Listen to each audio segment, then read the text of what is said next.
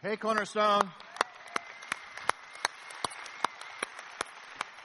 Man, super glad you're here. We're, we're going to have a conversation today that, if we can apply this to our lives, is going to change our lives. I am just super excited about what we're going to talk about and what the potential that it has for you and me. But real quick, just want to do a shout out to Santan, to our Scottsdale campuses. I don't know if you know this on the uh, Chandler campus or not, but our Santan campus and our uh, Scottsdale campus are both growing right now, and we're super, super proud of them. Yeah, they're doing a great job.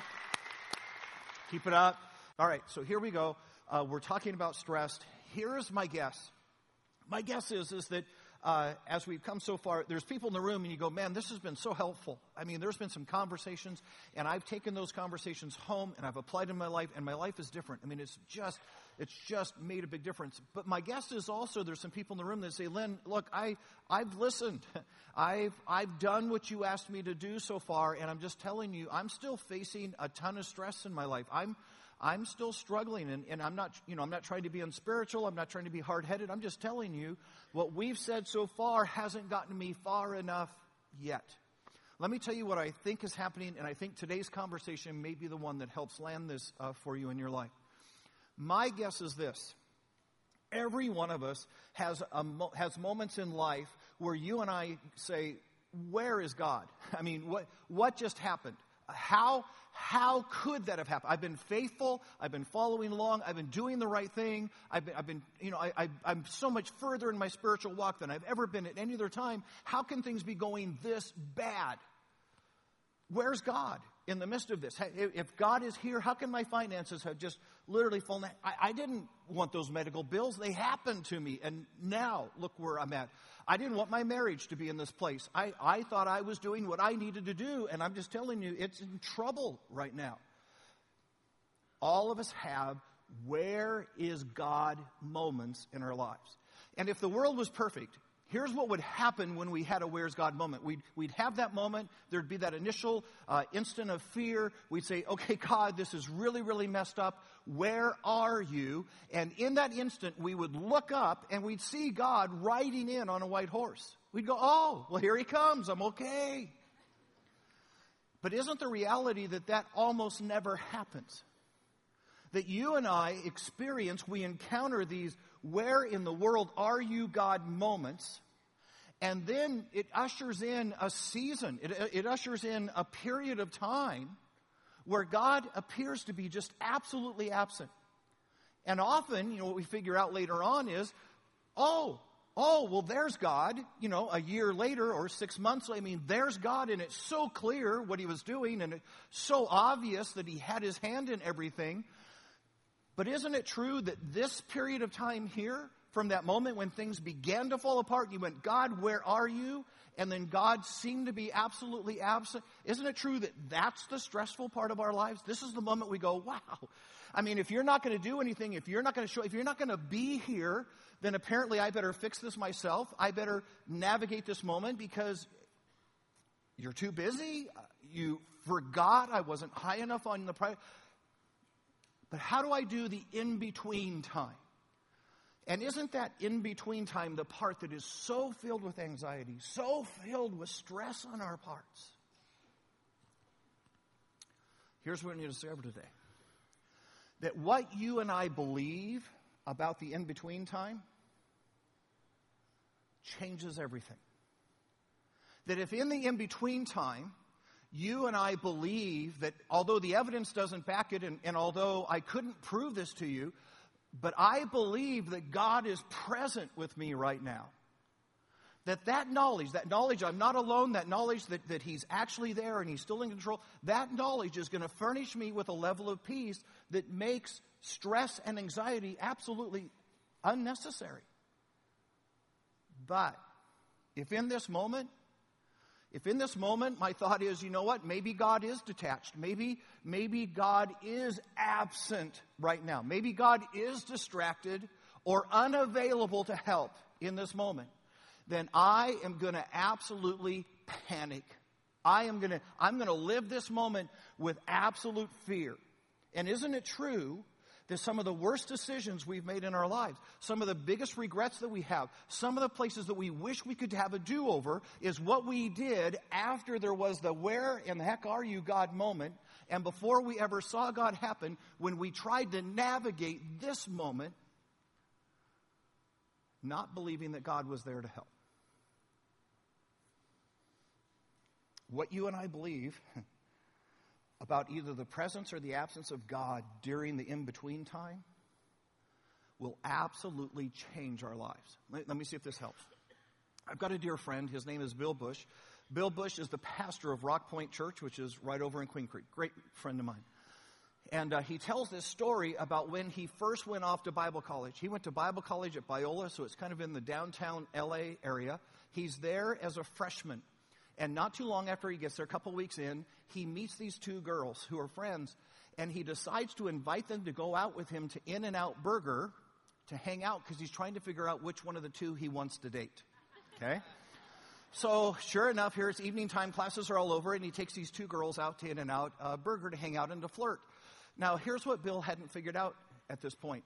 Uh, Biola is actually located in a really, really, really rough neighborhood in LA. And In N Out Burger is perfectly safe in the daylight. But In N Out Burger ain't so fun at night. And so, sure enough, here they come in and they walk in, and uh, lo and behold, they're the only three customers in the whole place. So they order uh, their burgers and their shakes. They go off kind of into the back corner where uh, Bill can proceed to flirt. Uh, while he's back there, uh, in pulls a lowrider. and out of the lowrider, four gang members. And so, sure enough, they get out, they uh, walk into In N Out uh, Burger. Bill said, I knew I was in trouble when the guy behind the counter, the only other person in In N Out, left the counter and went back into the back room when these four guys came in. And so now it's him these two girls, four gang members, and no one to order. And so he's sitting there in that moment, and his mind is starting to go, go, go with all sorts of scenarios. And uh, he begins to pray this prayer Dear Jesus, dear Jesus, don't let them see the girls, because I know I'm in trouble if they see the girls. And sure enough, uh, these four gang members look over and, hey, and they're coming on over, and now they're beginning to to just basically their job was to humiliate Bill in front of the girls, terrify everybody because that would make them feel like big men. And so they're, they're getting into this. And so again, Bill's mind spinning, going, you know, I, I got to do something. I mean, this can go bad uh, really, really quick. And so he's thinking to himself, uh, if I punch the leader in the throat, is, is that a good plan? Does that cause the others to jump me? With switch, where does you know where does this go? And he just say, the more this goes, the longer it goes. I am just filled with terror. I mean, there is no good way out. I'm in the back. How do you do this? And then, and then, walking through the front door of In N Out Burger, the biggest black police officer he'd ever seen in his life. I mean, this guy was huge. He was the incredible Hulk of police officers. Bill said he was in, you know, that LA short sleeve thing, and, and he, had, he had biceps that were like bursting the shirt. When he walked in the doorway, he had to bend down to get in. And he said, instantly, instantly, the entire tenor of the room changed gang members became model citizens. They sat up straight. All of a sudden, they were walking politely toward the exit. They were saying things like, yes, sir, no, sir. Said it was like a movie. You know, as, the, as they were getting ready to pass the police officer on the way out, he reached out, put his shoulder on the lead, you know, head guy's shoulder, said, You leaving the dance so soon, boy? And he said, Yes, sir. Yes, sir. And here's what, here's what Bill said the presence of that police officer changed everything. I went from panic to absolute calm because he was in the room. So you get the moment. When you and I answer the question, when, when you and I are living in that in between season of our lives, is God there? Because how you answer that question will absolutely change the trajectory of your heart and the behavior of your life. You will either live that season in absolute fear and dread and panic, scrambling for whatever solution. You'll be punching gang members in the throat. Or you'll be going, it's all good. It's all good because God is here with me in the in between land. And so here's the question. Here's the question we're going to answer today.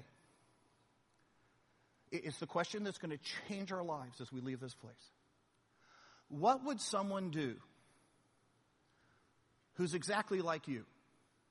What would someone do who has the marriage that you have right now that you're trying to navigate?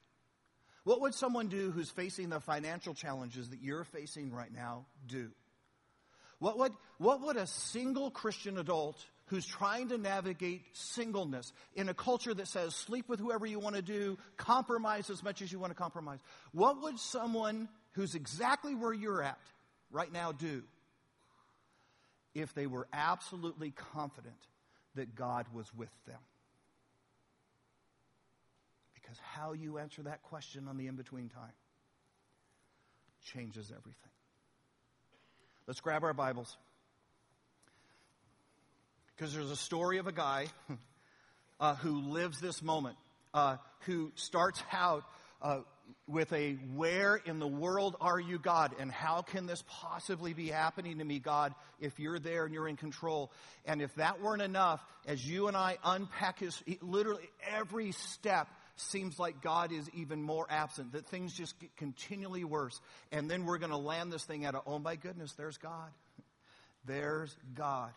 But how he lives the in between time is what makes his story remarkable. And you and I get a chance to peek in. So it's Genesis, it's chapter uh, 37. If you're not familiar with your Bibles, I can give you a hint. It's somewhere near the beginning. Seminary got me that. Genesis chapter 37. Uh, it's the story of Joseph and a ton of us in this room, you know this story. But look, look, look, look, look. Don't you dare, don't you dare, don't you dare run ahead. Because you're going to run ahead and you're going to go, oh, it all turns out okay, and it's all like, no, don't do that. Because that's not how the story occurred in the life of Joseph. This story unfolds over years. And so I'm just going to ask you to take fresh eye and just live the story.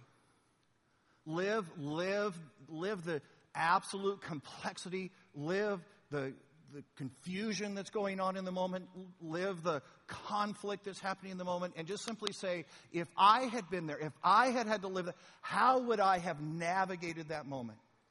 And then learn from a guy named Joseph, who's going to live every moment of this story as if he actually believes that God's with him and that he's not alone. Genesis chapter 37. Uh, here's some background. Here's what's happened up until this point.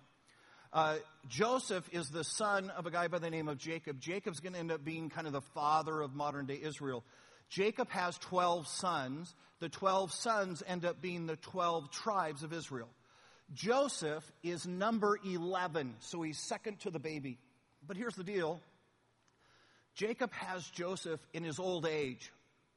He, he never thought he was going to have any more kids. And so he's got this incredibly special place in his heart for Joseph. Joseph has always been his favorite. I mean, so much so that it's obvious to the rest of the boys that Joseph is the special one.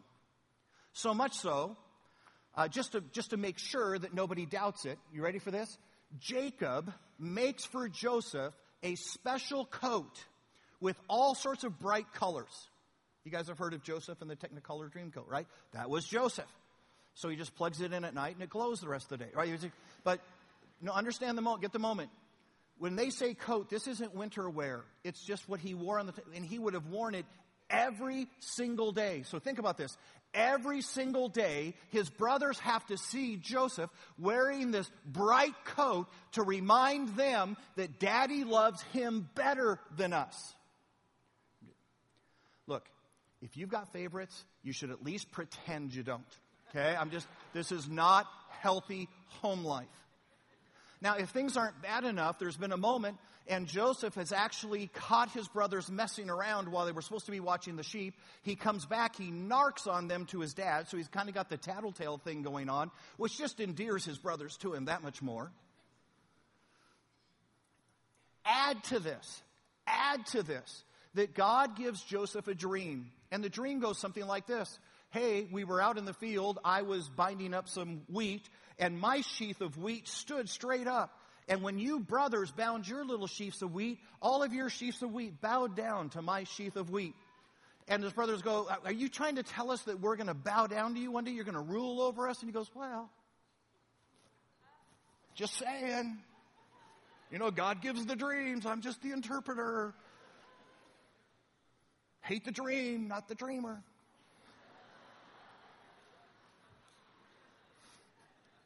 And the Bible says, you ready for this? The Bible says his brothers loathe him. They, the Bible says they get so frustrated, so angry with Joseph that they cannot even manage a pleasant word in his direction. I mean, we're talking dysfunctional family all over the place. It's so bad that dad figures out that it's bad, and he actually pulls Joseph off of sheep herding duty. Now, this is another affront because like, Joseph's the second to the youngest. Watching sheep is for kids, which means if he pulls Joseph off the duty, then the older brothers have to fill in for him. And boy, that was joyful sitting out and watching sheep while little brother's sitting at home in his Technicolor dream coat watching reruns of Gunsmoke. That's a lot of fun. One day, Jacob sends Joseph to check on the brothers. It's been a while since he's heard from them. He says, Hey, go check on your brothers, but then head back on home, you know, before anything weird happens. Joseph goes to meet his brothers. Here's where we pick up. It's Genesis chapter 37, starting in verse 23. When Joseph came to his brothers, they stripped him of his robe, the ornate robe that he was wearing. Remember the bright robe. And they took him and they threw him in a cistern. Now, here's what we need to know a cistern is kind of like a dry well. It's different because it doesn't have a water source. A cistern was just kind of a carved out bowl, and you'd let all the water that ran off collect in the cistern. And it happens to be empty at this time of year. Uh, it was empty and there was no water in it. And as they sat down to eat their meal, they looked up and they saw a caravan of Ishmaelites coming from Gilead. Their camels were loaded with spices, balm, and myrrh, and they were on their way to take them down uh, to Egypt.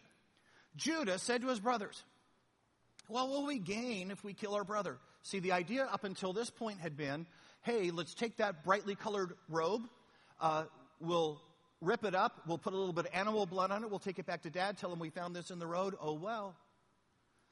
And now they see the caravan coming. Come, come, he says, let us sell him to the Ishmaelites. Let's not lay our hands on him. After all, he is our brother. Maybe we should be kind to him. our own flesh and blood, his brothers all agreed. And so when the Midianite merchants came by, the brothers pulled Joseph up out of the cistern and sold him for 20 shekels of silver to the Ishmaelites who took him to Egypt. Now, guys, guys, guys, guys.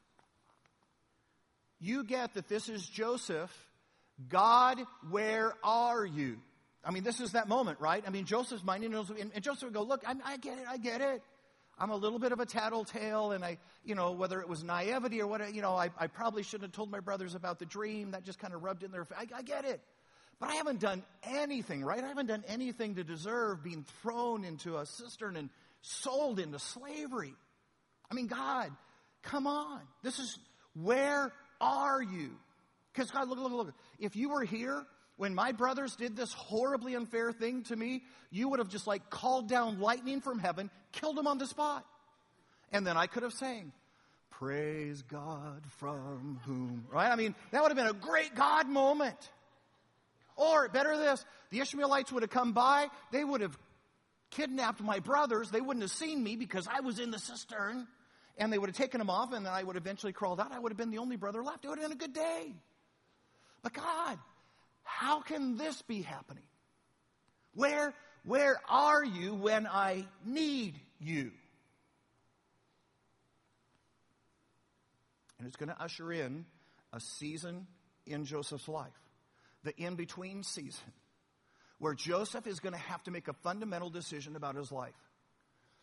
Do I believe that as all of these things unfold, and it, guys, it's, it's literally just going to get worse and worse and worse.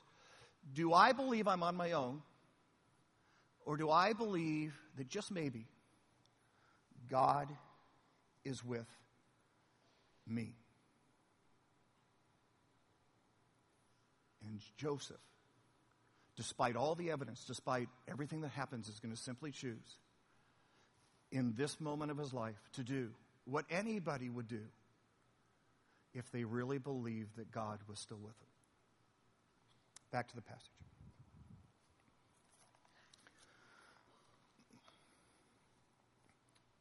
Chapter 39. Now Joseph uh, had been taken down to Egypt. Potiphar, an Egyptian who was one of Pharaoh's officials, the captain of the guard, bought him from the Ishmaelites who had taken him. But think about this. Here's this rich kid who probably had servants of his own, is now facing being in a foreign land, being a servant to a foreign master. I mean, his life has been absolutely turned on its head. And then, if that wasn't enough, watch what the Bible says next because it's outrageous. This is, this is wild. Verse uh, 21. Here's what it says The Lord was with Joseph. I don't know about you. I read that and I go, whoa, whoa, whoa, whoa, whoa. It's a good thing you put that there because I would have never come up with that conclusion. I would have never come to that on my own. Because I'm just here's the deal. Look, look, if you were really with Joseph God, then wouldn't things be different than this? Wouldn't good people be getting good things? And wouldn't bad people be getting bad things? But instead, in this story, bad people are getting good things and good people are getting bad things. I mean, look, if you were really with Joseph, wouldn't it be his brothers who were in Egypt right now and they'd be working on pyramids and wouldn't have any change for the Coke machine? I mean, wouldn't that be the story? What do you mean you were with Joseph?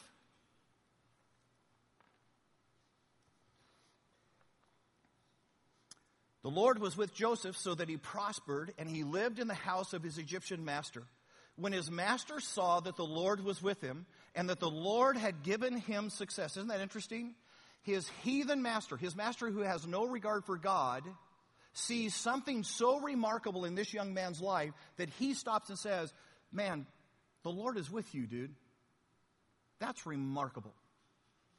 Uh, the Lord was with him, and the Lord gave him success in everything he did. And Joseph found favor in his eyes and became his attendant. And Potiphar put him in charge of his entire household and entrusted him in the care of everything he owned. Okay, look.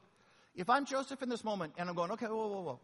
So my brothers have beat me up. My brothers have sold me into slavery. I'm now living in a distant land. I'm living this moment with confidence and I'm trying to follow you. And let me get this right. You're blessing my slave master because of me. Here's what I'm thinking, God. Wouldn't it be better if you bless me because of me? I mean, wouldn't that just be a better plan? I don't, I don't get this.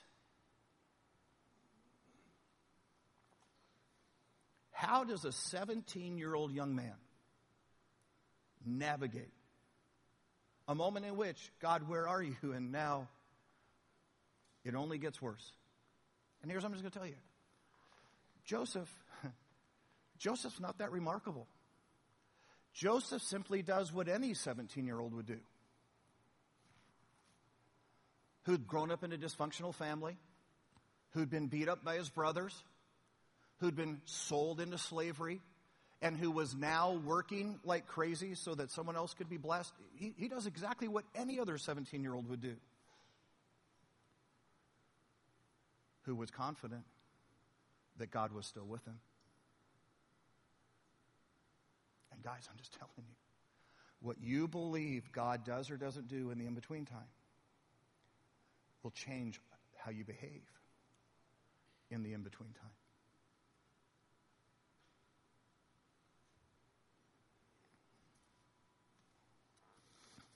Back to the passage.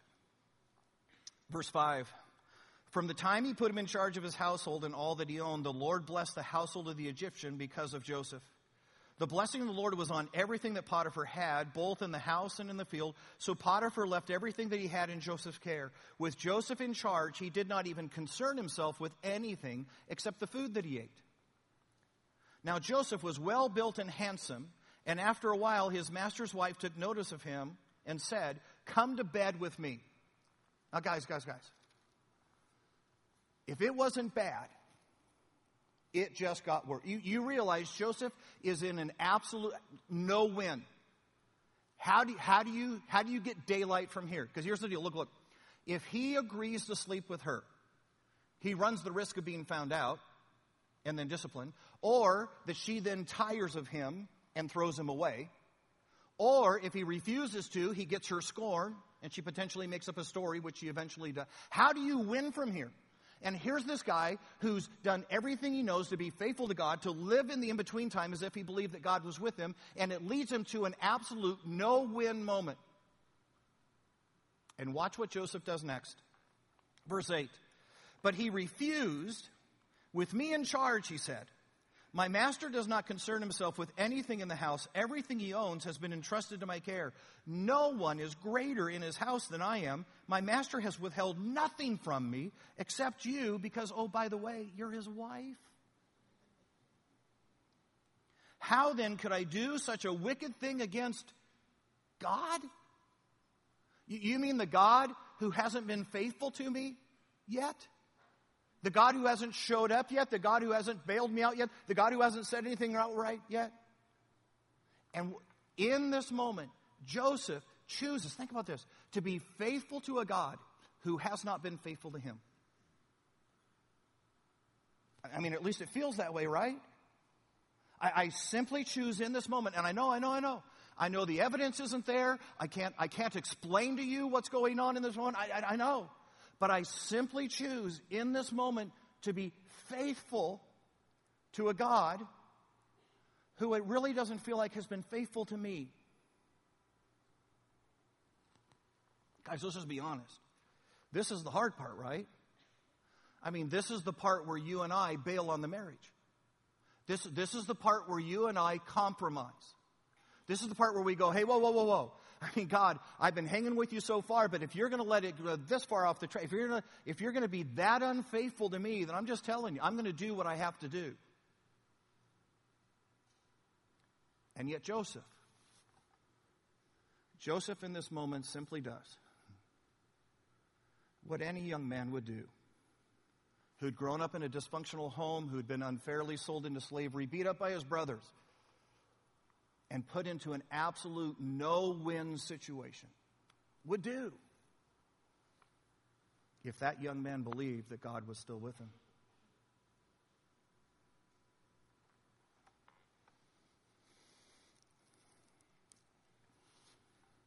She's frustrated with him. She, uh, she doesn't relent. She keeps pursuing him day after day. And uh, guys, I'm just going to guess. I, I think she was probably a pretty good looking woman. Here's, here's I, I, get I'm reading in, but here's how I get there. If she was homely as a mud fence, I, I, I'm just thinking Joseph goes, lady, not on your best day, and just walks away, right? No big deal. But here's what happens next. It says that she corners him. There weren't, eh, the people were out of the house. They're pretty much alone.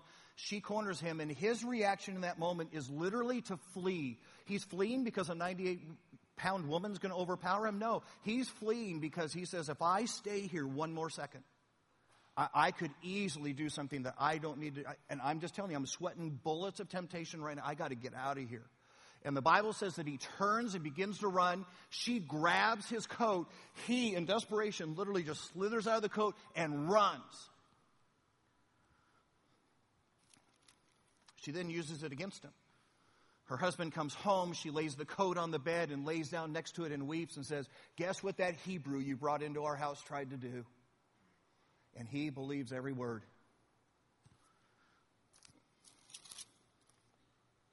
Verse 28 Joseph's master took him and put him in prison, the place where the king's prisoners were confined. Think about this for a second. He's actually getting punished as if he had done the wrong thing. Doing the right thing has gotten him no advantage. He's getting the same penalty he would have gotten if he'd actually slept with Potiphar's wife.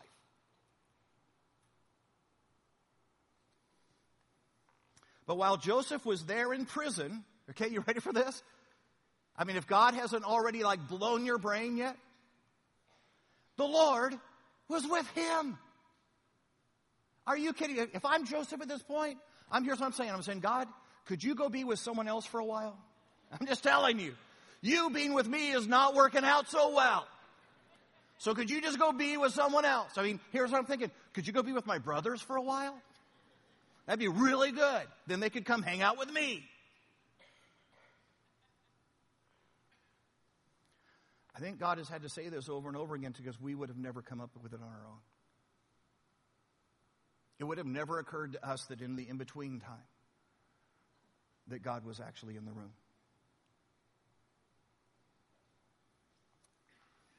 The Lord was with him and showed him kindness and granted him favor with the prison warden.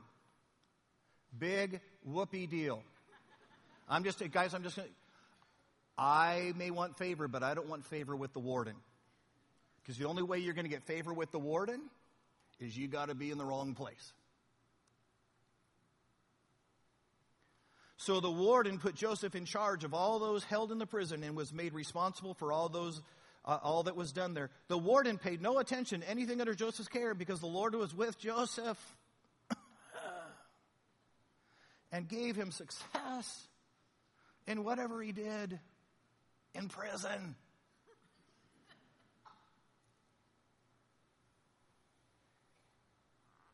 And Joseph. Joseph simply does in that moment what any young man would do who'd been beaten by his brothers and sold into slavery and falsely accused and sent to prison and had to watch the prison warden prosper for all the work he was doing. He simply did what any young man in that situation would do who was confident that God was still with him.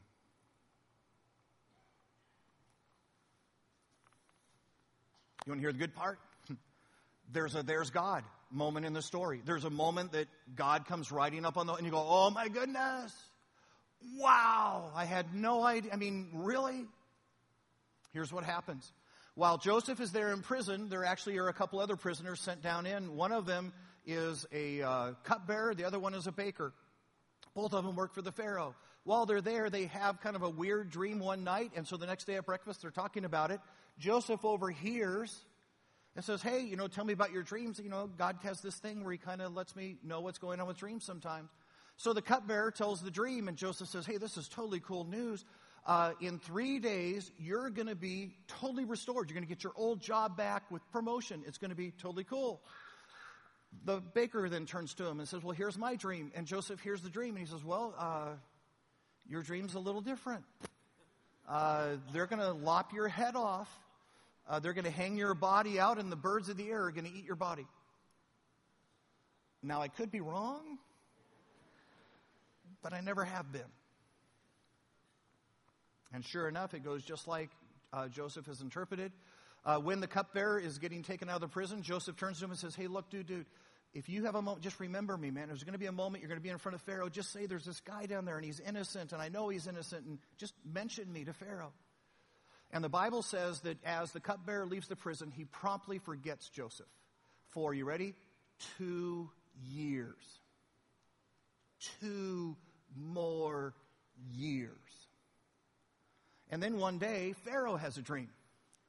And it bothers him. And so he begins to say, Hey, I need someone to tell me what this dream means. I had this dream, and these five or seven fat cows got up out of the Nile River, and then there were like these seven emaciated skeleton type cows. They came up out of the Nile. They ate the fat cows. And I'm just trying to figure out what this means, but it was funky. And uh, no one can tell him, no one can interpret it. And then there's the cupbearer who goes, Oh, kind of embarrassing, but uh, there's this guy.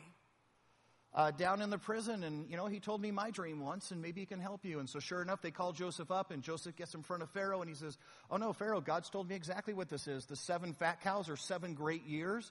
There's going to be plenty of harvest. The seven emaciated, skeletal type, those are seven years of famine, and the seven years of famine are going to consume the good years. It's going to be you'll never know they even happened." So here's my advice. Here's what you got to do. Well, you have the seven good years. Take some of the harvest, set it aside in some storehouses so that you can supplement during the other, and then you'll survive. You'll be okay. And I think you got to put someone you can trust in charge and see how that turns out for you. Here's what happens. Chapter 41, starting in verse 37. The plan seemed good to Pharaoh and to the officials. So Pharaoh asked them, Can we find anyone who is like this man? One in whom the Spirit of God isn't that amazing? Again, people who have no idea of God are seeing God all over Joseph. And then Pharaoh says to Joseph, Since God has made all this known to you, there is no one so discerning and wise as you. You shall be in charge of my palace and all that my people are to submit to your orders. Only with respect to the throne will I be greater than you. So the Pharaoh said to Joseph, I hereby put you in charge of the whole land of Egypt. Then Pharaoh took out his signet ring from his finger, put it on Joseph's finger. He dressed him in robes of fine linen and put a gold chain around his neck. He had him ride in a chariot as his second in command, and the people shouted before him, Make way for this important man. Thus he put him in charge of the whole land of Egypt. There's God. Wow. let me ask you a question. What if Joseph had stumbled in the in between time? What, what, what, what if, when he first got sold into slavery, he had spent all of his energy, all of his plan, trying to find a way to escape from Pharaoh or from Potiphar's house, so that he could sneak back and narc on his brothers? What, what, if, what if, when he was falsely accused, he had gone into just a slur of obscenities and just railed on everybody around and how unfair and how horrible the Egyptians were? What, what if, when he had gotten to prison, he had sat there in a stupor of depression and just said, look, look, I mean, if this is where following God gets me, I'm just going to sit in my cell. I'm just going to wait for God to show up and doing nothing. Do you think the story ends up the same? Or does what happened in the story happen because a young man simply did what any young man in his situation would do if he believed that God was with him?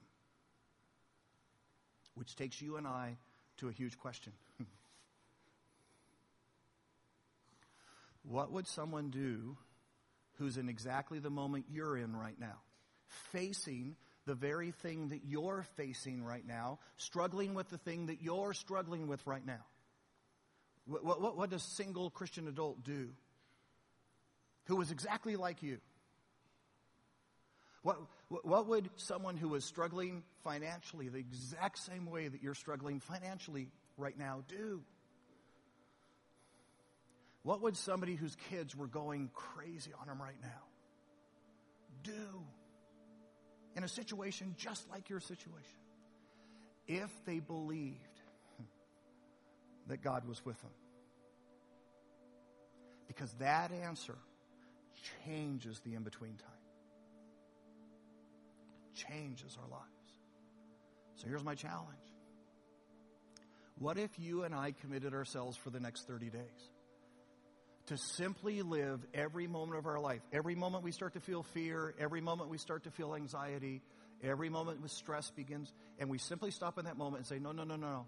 I'm going to choose to live this moment the way that anybody who was in the situation that I'm in would live this moment if they were confident that God was with them.